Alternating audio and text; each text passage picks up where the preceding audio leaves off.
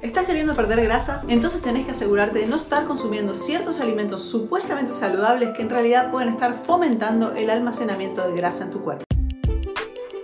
¿Querés crear tu mejor versión y vivir la vida con tus propias reglas? Mi nombre es Laura Luis y quiero darte la bienvenida al podcast Energiza tu vida, el lugar donde vas a encontrar inspiración y estrategias para vivir una vida más feliz y saludable.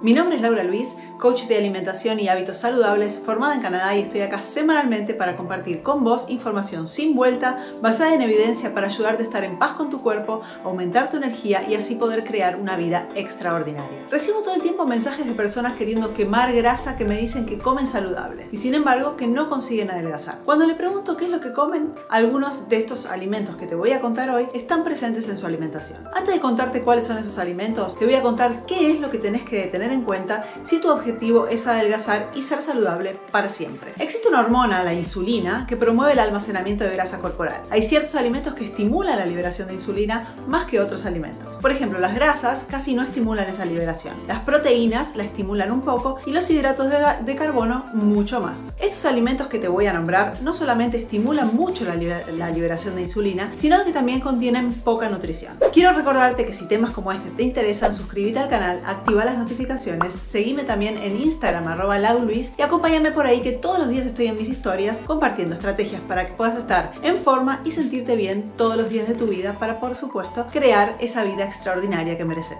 Vamos entonces a los alimentos. Número 1, el pan. El pan, por más que sea integral, es puro almidón y casi no contiene nutrición. Además de contener gluten, que hoy existen numerosos estudios que demuestran los muchos problemas a los que el gluten está asociado. Número 2, jugos de frutas. El típico jugo de naranja inocente matinal, por más que sea natural, no contiene las fibras y eso hace que sus azúcares se absorban rápidamente y causen un pico de insulina, algo que debes evitar. Si querés consumir frutas debes hacerlo enteras con sus fibras y nunca en jugos. Número 3. Barras de cereales. Si habré comido esa porquería creyendo que estaba comiendo saludable. Las barras de cereales son justamente cereales que elevan insulina y que además la gran mayoría contiene también algún tipo de endulzante. Algunas a veces miel, muchas veces glucosa y fructosa. Más ingredientes que elevan tu insulina. Número 4. Azúcares adicionados. Mucha gente cree que porque está consumiendo azúcar mascabo o de coco está comiendo saludable. El azúcar es azúcar, independientemente de dónde venga. Y si tu objetivo es bajar de peso y ser saludable, el azúcar de cualquier tipo debería estar afuera. Número 5. Frutas deshidratadas, como por ejemplo pasas de uvas o ciruelas. Muchas personas llevan en su cartera frutas deshidratadas, de nuevo creyendo que están haciendo algo saludable. Las frutas deshidratadas justamente no contienen agua. Al ser el agua retirada, los azúcares de esas frutas se exacerban, haciendo que comas mucho más que si fueras a comer una fruta entera y además en muchos casos contienen aceites proinflamatorios. Y por otro lado también en la mayoría de los casos contienen sulfitos para evitar la oxidación, que es una sustancia tóxica y que pueden causar alergias en muchas personas.